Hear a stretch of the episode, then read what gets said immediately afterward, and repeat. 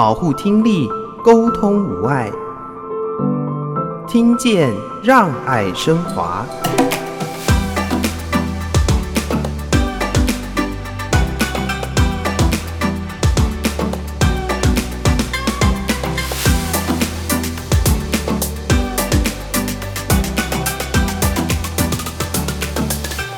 得我的自己的长处，可能真的就是在书写文章，或者是发表演讲的时候，可以鼓励许多就是有听损儿的父母。我印象很深刻的是，有一次在我的文章，因为协会的那个脸书常常会分享很多听损者不同的故事。然后我那时候我印象最深刻的一个留言是，就是是一个妈妈，然后她说，就是在他人生最无助的时候，看到我小时候的影片，然后他说让他有了勇气去面对他女儿的听损。然后那时候我就是正式意识到，就是其实我写这些我自己的故事，原来其实这样一篇文章是有办法让父母可能对这件事情的态度改变，或者是让他们有了希望等等。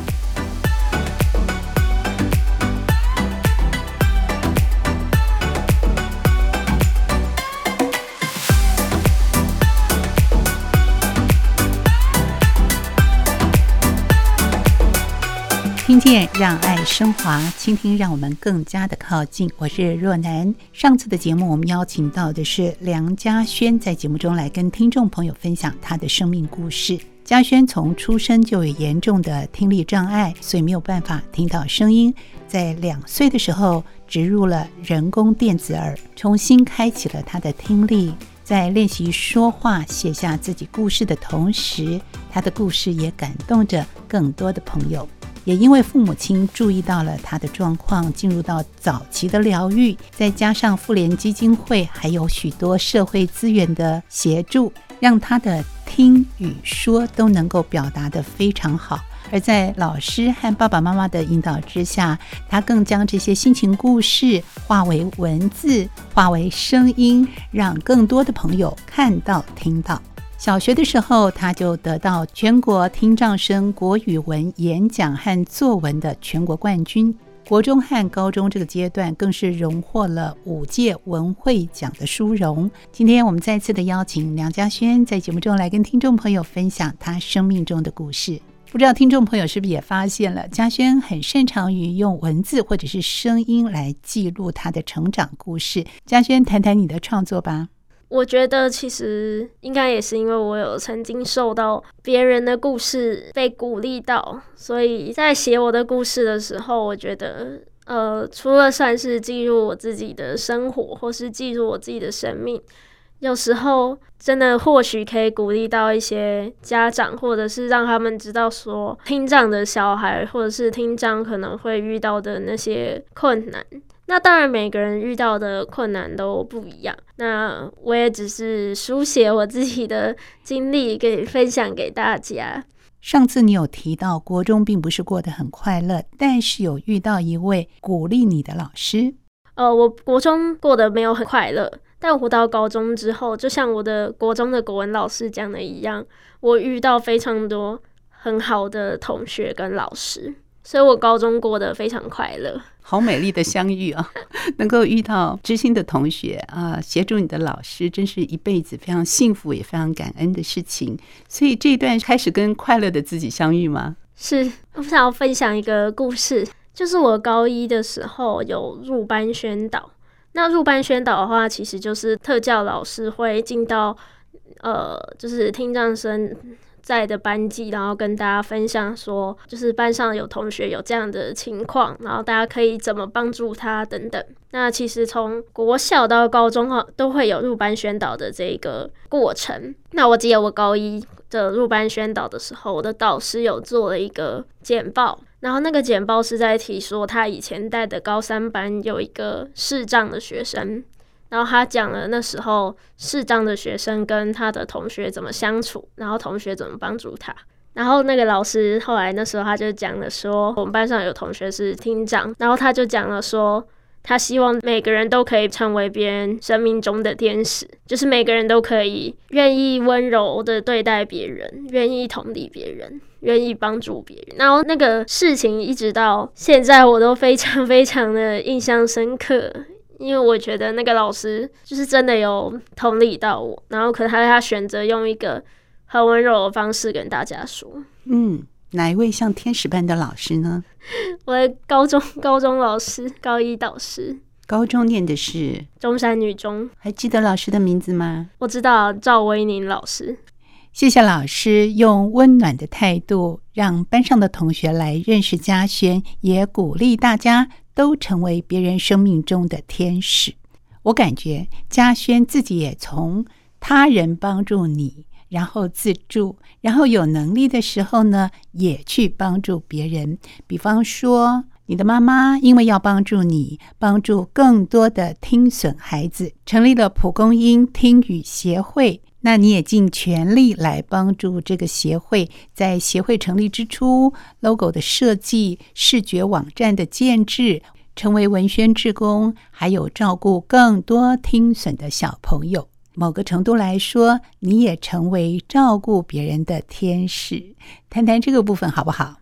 我觉得我妈妈的故事真的蛮奇妙的，就是她其实原本也是大学的主修是图书馆学系，然后后来她去律师事务所的资料室工作，然后她是因为生下我之后留职停薪，然后陪着我。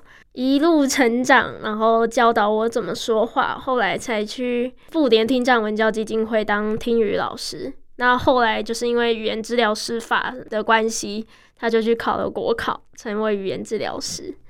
当然，就是很非常感谢我妈妈，呃，为我做了很多牺牲。那我其实觉得我的爸妈跟甚至于我妹妹都做了非常多的牺牲，来让我可以学习说话，然后融入这个社会。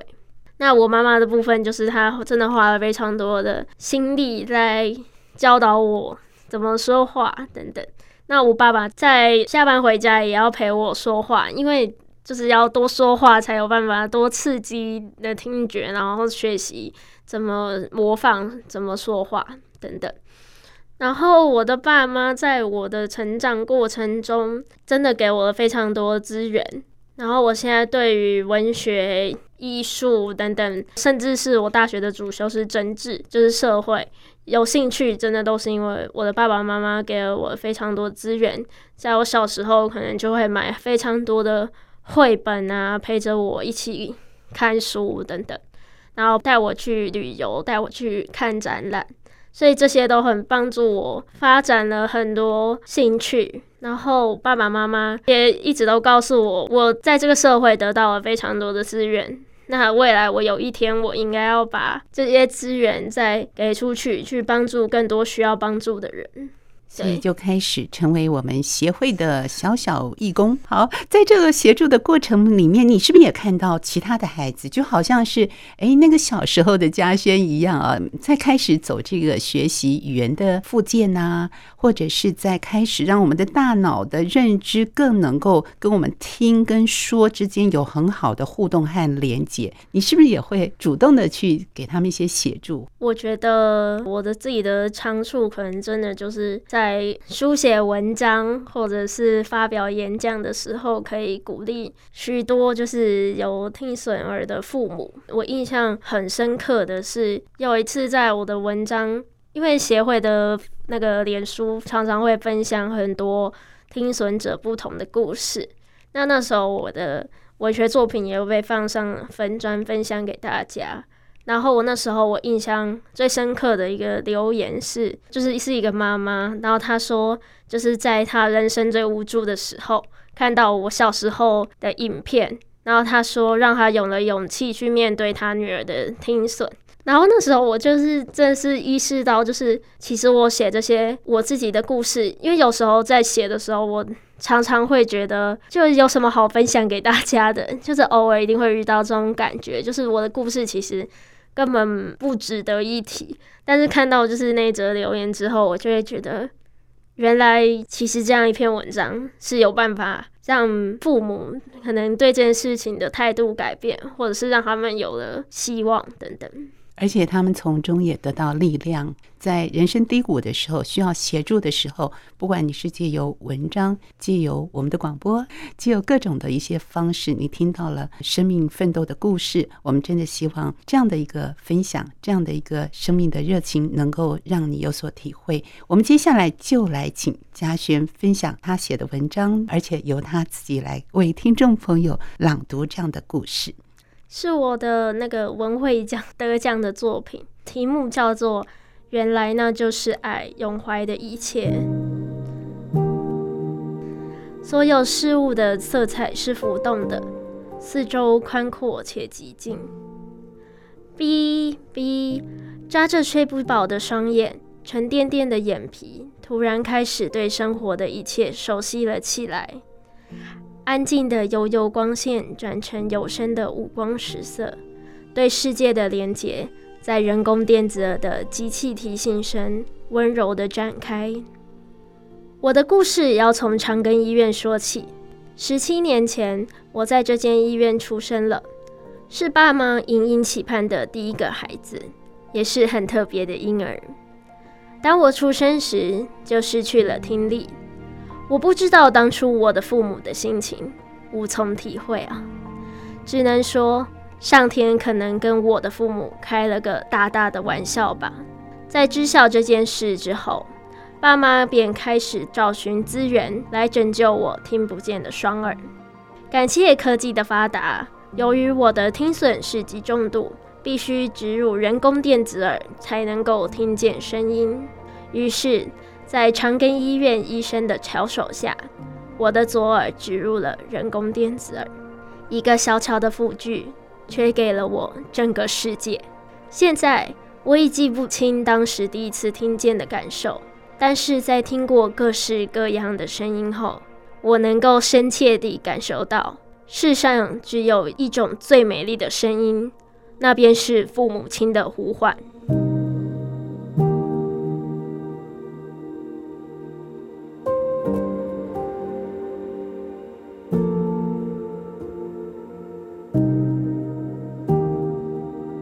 了听见，我提早展开我的求学之路。一岁九个月来到妇联听障文教基金会上课。首先，先从个别课开始。妇联的老师教我分辨声音，学习简单词汇，从单字一步一步到句子。我开始说话，从咿咿呀呀的声音到有点不清楚的单字“妹妹”。接着是团体课。印象最深刻的是有一次在情境教室上课，老师让我和同学们一起动手削小黄瓜丝和胡萝卜丝。老师总是会设计不同的主题，让我们接触不同的情境，学习不一样的词汇语句，和与自己年纪相仿、一样听不见的孩子一起学着用声音认识这个社会。在基金会。我学会语言的真正意思，一句话可以认识更多人，了解更多事，更是人类情感交流的媒介。现在回去基金会时，总能看见弟弟妹妹们在长廊里奔跑，恣意欢笑着。我知道，多年以前的我也这样愉悦地奔跑着，从不会说话到能够表达自己的情感。感谢基金会，我拥有一段奇遇的岁月，成就现在的我。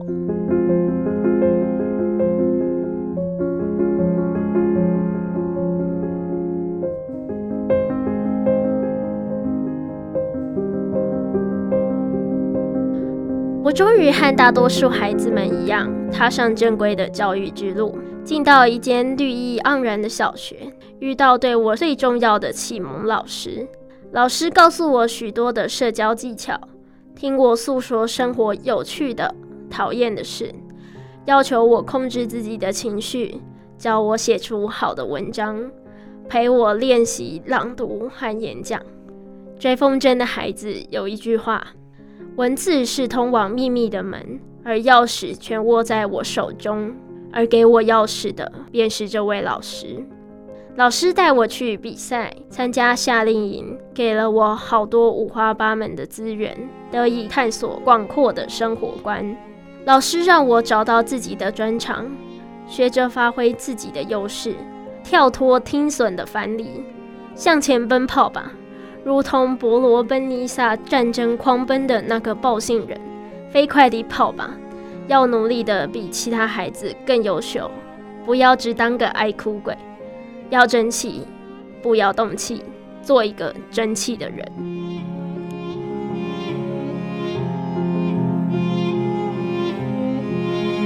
升上国中了，我进入了一间以升学为重的明星学校。坦白说，我的国中生活并不快乐，是最忧郁的藏蓝色。同学们也许都处在最叛逆的年纪，因为我的生命历程。让我的叛逆少了些，我没有办法接受我的同学们，而他们自然也排斥着我。我讨厌自己，讨厌班上的同学，更讨厌一个带头要全班女生别和我说话的大姐头。同学之间的话题和我格格不入。每天下课，我不和同学聊天，也不和他们打球，我只是静静地看着小说。翻过一页页纸张，我能够和书写者在书里对彼此打开一方世界。泰戈尔曾说：“当日子结束时，我已站在你面前，你将看到我的疤痕，知道我曾经受伤也已治愈。”国中时代的阅读，这是我找到治愈自己的方式。我喜欢文字，在文字之中，我总是能够恣意地占有一块地。只因我阅读，国中的国文老师成为我的良师。当了三年的国文小老师，老师曾送给我一句话：“坚持自己的良善走下去，成为支撑我的力量。”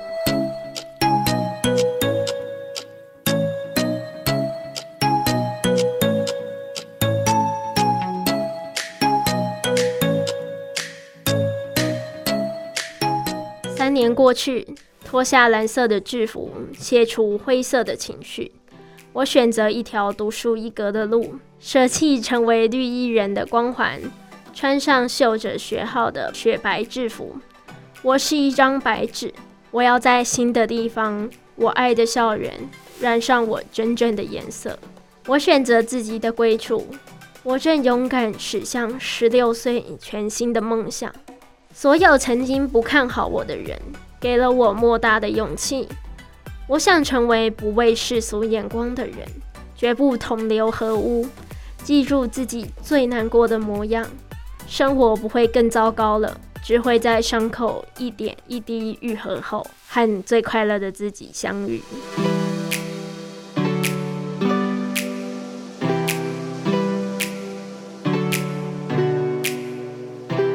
高中岁月莫过是人生现在最幸福的时光了。蜷缩在国中校园，那个失望的灵魂，在穿上白衣黑裙的日子里，所有急切想拥有的，我都找到了。曾经看过一段话，是散文家简真在《谁在阴山上的地方等你》的一段话。我此生目睹最壮观的风景是人性，有狂放潇洒的人。也有贪婪不知厌足的人，有善良且热情的人，也有邪恶置他人于绝境以获得快乐的人。而我目睹了一群善良且热情的人，温柔守护彼此。尽管有时候难免会发生一些不快的情绪，笑一笑就过去了。在这群人之中，请尽情欢笑，你可以永远不忘记心里的小孩子。保有最纯粹的模样，他们是真诚的人，他们总是能记住我带电子耳的耳朵，了解我的故事，面对我的需求，他们并没有离开我，而是接近我，拉我一把。我被赠予满溢而出的温暖，他们是光，带着我一起成为自己想成为的样子。我不仅遇到了好朋友，还遇到了好老师。我来到一间特教资源丰富的学校，学校的特教老师是一个温暖的人，总是帮助我面对各式各样的挫折，听我抱怨，听我分享。他是一个好的倾听者。现在经过高中的两年，多亏我的老师，我很幸福，很快乐。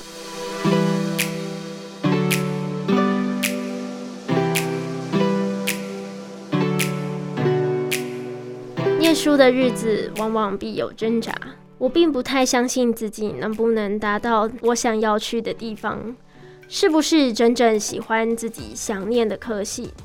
我该不该选择这条路？我是想念政治系的人，我喜欢参与公共事务，我热爱贴近人群。也许现在我想象的政治系和真正的政治系不太一样。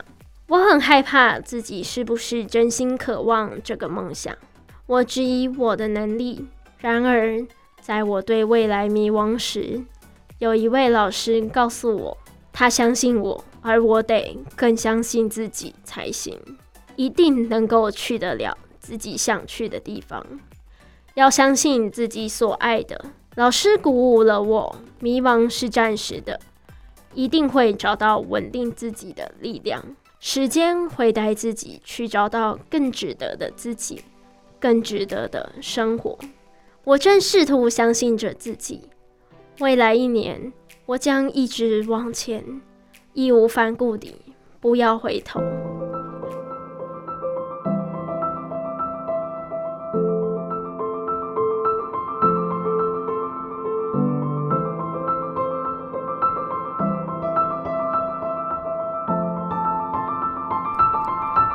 一九九九年，那年我出生。感谢老天，当我呱呱坠地时。我失去我的听力，却得到最棒的父母和家人。我庆幸我有这样的爸妈。当一般小孩能够开口说话，叫一声爸爸妈妈时，我还在当一个安静不说话的小孩。当一般小孩无忧无虑在准备上幼稚园时，我的父母却要带我去上早期疗愈的课程，回家陪我说话。只为了多用声音刺激我的口语发展。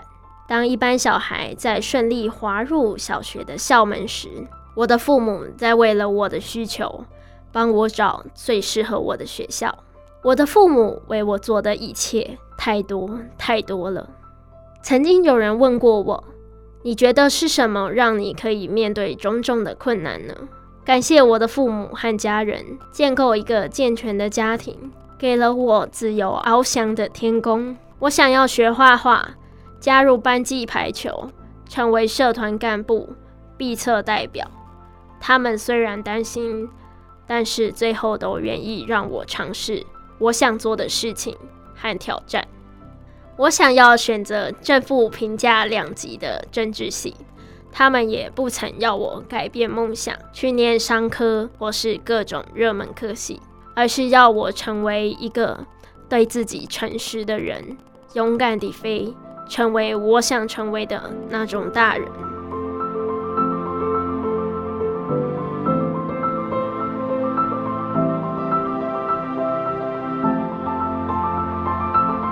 读幼稚园中班时，我曾经替妇联听障文教基金会录制募款录音。老师说：“爱心就像蒲公英，只要有风，就能随风飞舞。”我是嘉轩，今年五岁。老师说：“爱心就像蒲公英，只要有风，就可以随风飞舞。飞到哪，就把爱的种子种到哪。各位叔叔阿姨，可以像那一阵大风。”帮助我们把爱心散播到每一个地方，让每个听障儿童都能听见全世界的声音，也让全世界听到我们的梦想。妇联听障文教基金会陪我快乐成长。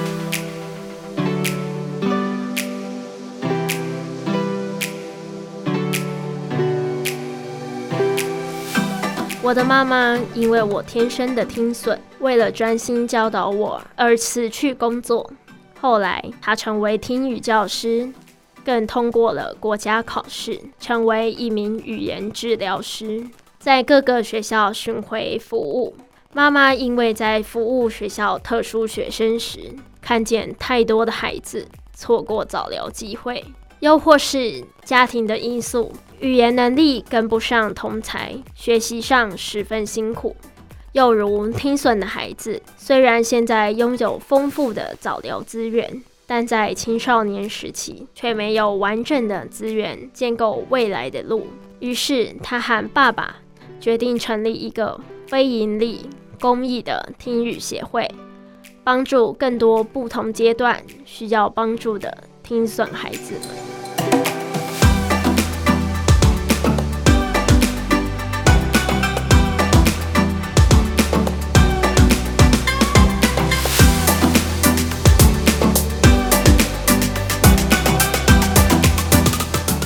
我的父母不是最完美的父母，但却给了我他们最完美的爱。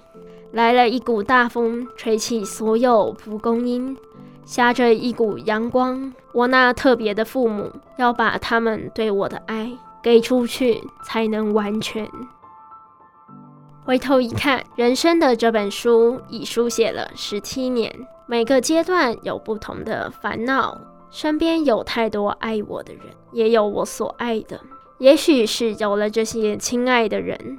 我的生命就算大风大浪，抵达各式各样的渡口，遇见太多人，拥有更大的视野，遇见太多事，拥有一颗更勇敢的心。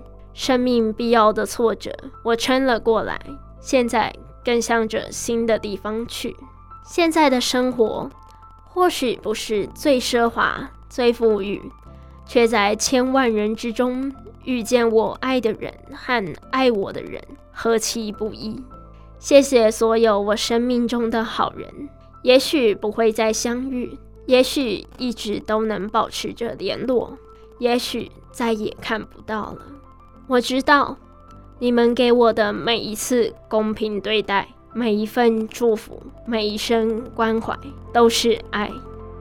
原来现在的我所怀有的一切，都是爱。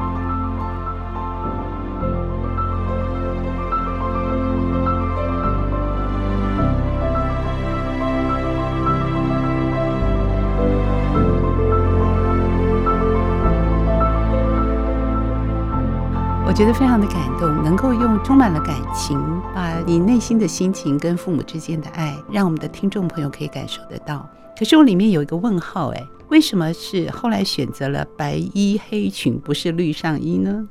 因为其实那时候，呃，身心障碍学生在国中升高中的时候有两两个升学管道，一个是鉴定安置。然后另外一个就是考会考，我是会考的第一届。然后鉴定安置的话，就是可以依据你的模拟考成绩，还有嗯、呃、一些申请文件，它蛮像大学推甄的。然后就是可以送去一个给一个审查委员会，那你就可以决定你要读的那个你想要申请学校的志愿。然后这个申请委员会就会看你的资料或是你的成绩。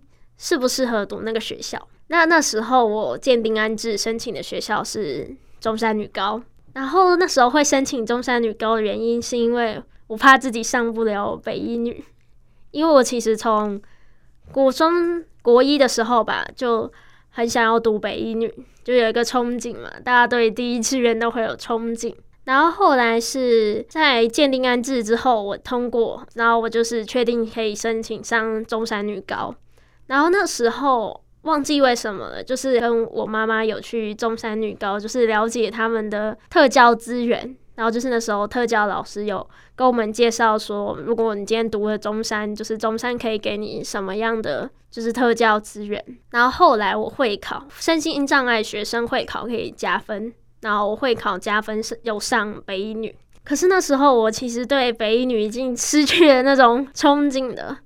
因为其实，在去中山了解特教资源的那个时候，我真的对于中山的特教服务感到非常的惊讶。因为其实有很多特教服务，它做的很完善，然后老师也非常热情的介绍给我。然后那时候我就觉得，我好像也不需要追求就是 第一志愿，对。然后有时候其实第一志愿也可能也不一定适合我，因为第一志愿压力一定就是非常大，所以那时候我就选择读中山女高。然后高中这三年之后。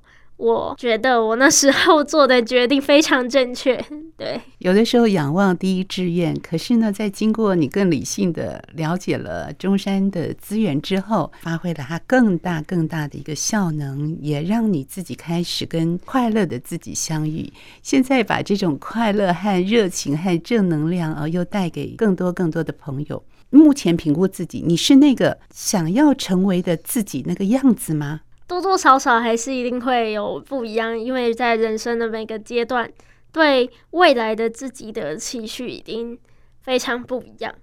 但是我觉得，还是心里还是会有很大的一个部分是一样的。我希望自己是那个，我对我自己最大的期许就是是善良。然后我很喜欢的一句话是杰夫贝佐斯说的，他说：“聪明是一种天赋，善良是一种选择。”然后，所以我对于自己一直以来的期许，就是我希望自己是善良的人。当然，做善良的人很困难的，多多少少一定还是会有一些嫉妒别人啊，或是邪恶，算邪恶吗？邪恶的念头。但我觉得那个善良的意义是在于要愿意去了解一个人，愿意去同理一个人。虽然这世界上真的不太可能做到完全同理。因为每个人经历的都不一样，因为你不是那个人，所以你没有办法代替他去经历他所经历的一切。但是你可以保持着无知的善良，愿意去了解这个人。对，所以我觉得其实从以前到现在，或许我对于呃未来的自己的，比如说所学专业或者是工作的方向，一定会有所变化。像我国小的时候，想要当主播。今天如愿了，对。然后，呃，国中的时候想当国文老师，因为国文老师是因为就是那时候国中真的很喜欢文学，然后也很喜欢我的国文老师，所以其实就是在生涯方面一定都会有所改变，但是在心理层面吧，或者是对自己性格或是人性上的期许，我觉得是蛮相同的。人生中有所变，有所不变。不变的就是嘉轩一直想要成为那个良善的自己。我们也很高兴，他慢慢成为自己想要的样子。最重要的是，他跟最快乐的自己目前相遇着。我们带着这样的一个祝福，也希望你在国外的留学生活都很顺利。我们也做个小小的约定。国外的生活、学习、体会，我们也可以借由电话联系的方式，让我们的听众朋友继续关心我们嘉轩现在在做什么，在想什么，他没有遇到一些什么样的困难，他怎么样看待？好吗？好啊。嗯，好。我们非常感谢嘉轩在节目中来跟听众朋友分享，谢谢嘉轩，谢谢。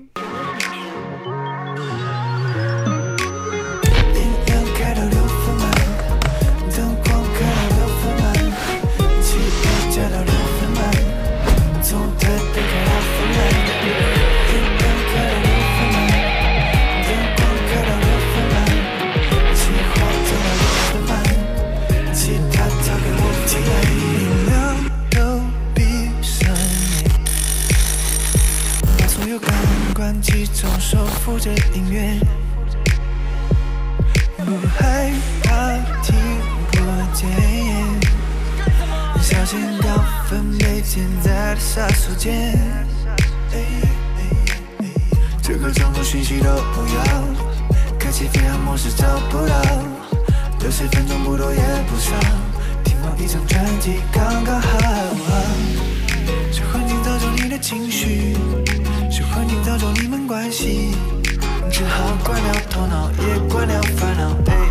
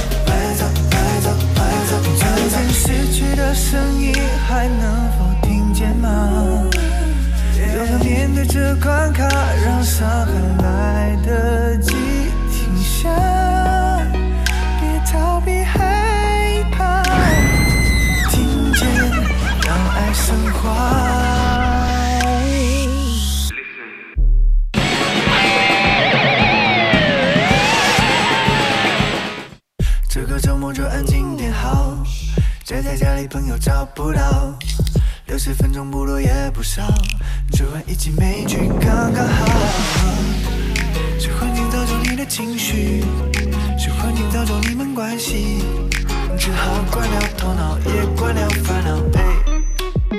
音量开到六分满，灯光开到六分满，汽油加到六分满。从台北开到芬兰，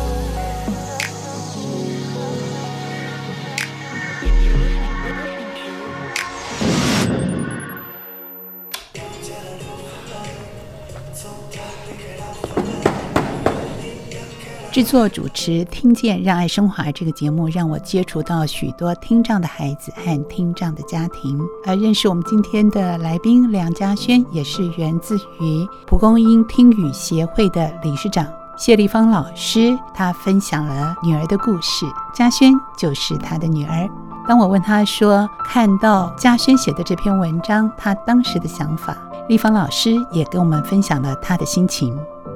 当我知道孩子听损的那一刻开始，我其实没办法做事，就是家里没有人可以帮孩子佩戴辅具这样的状况，所以呃，我自己决定就是自己来成为教育孩子的老师。那我自己当初会觉得我自己就是孩子最初的老师。呃，现在回头想想，可以陪伴孩子的那段时光，相对的对我来讲是一份呃礼物。因为孩子的成长其实只有一次，那在孩子童年的时候陪伴他们，呃，让我们共同有一个很美好的家庭生活，这个我想对我或是对孩子一生都会是一个很好宝贵的资产。我其实很感谢我的女儿，就是他们也会可以体谅我有这样子的心思意念，然后他们会不吝啬的愿意把父母的爱愿意跟别人分享。对我来讲，这个是很重要的，支持我默默前进的一个动力。嗯，如果说我对家庭的爱是个人的爱，如果今天我有机会把它放大变成对社会的爱，其实我自己在这个生命的历程中，我其实经历的更加丰盛，也更加精彩。我的父母不是最完美的父母，但却给了我他们最完美的爱。来了一股大风，吹起所有蒲公英，下着一股阳光。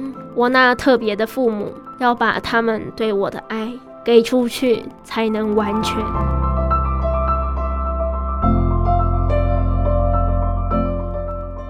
我们在两集的节目当中，跟听众朋友分享梁家轩的成长故事。欢迎听众朋友可以订阅、分享我们的 Podcast 节目，就不会错过每一集的精彩内容。欢迎听众朋友订阅我们的节目，听见让爱升华。节目就进行到这，我是若男，下次再见，拜拜。